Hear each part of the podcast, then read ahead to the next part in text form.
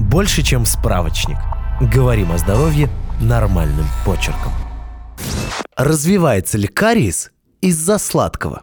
Кариес – это процесс разрушения зубной эмали. Он вызывает боль, инфекции и появление отверстий в зубах. Кариес возникает, когда бактерии во рту начинают производить кислоты, вредные для зубов. Для производства кислот бактерии используют крахмал и сахар из еды.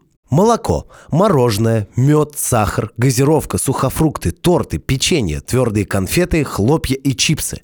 Это продукты, которые надолго остаются на зубах. Они чаще вызывают кариес, чем продукты, которые легко смываются.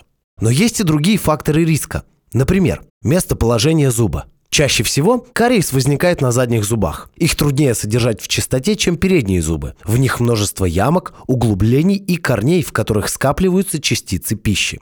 Неправильная чистка зубов. Если не чистить зубы сразу после еды и питья, быстро образуется налет. Может начаться кариес. Недостаток фтора. Фтор необходим зубам, чтобы делать эмаль более устойчивой к агрессивным кислотам и предотвращать развитие кариеса. Частые перекусы или питье. Когда человек постоянно ест или пьет сладкие напитки, у бактерий появляется больше материала для производства кислот. Сухость во рту. Во рту должно быть необходимое количество слюны, которое помогает предотвратить кариес, смывая пищу и налет зубов. Вещества, содержащиеся в слюне, также помогают противостоять кислоте, вырабатываемой бактериями. Сухость может быть вызвана приемом некоторых лекарств, а также болезнями или состояниями, которые снижают выработку слюны. Изношенные пломбы. Со временем зубные пломбы ослабевают и разрушаются. Это позволяет налету быстрее скапливаться, его становится труднее удалять. Изжога. Она может вызывать заброс желудочной кислоты в рот. Это называют рефлюксом, что разрушает эмаль и вызывает значительное повреждение зубов.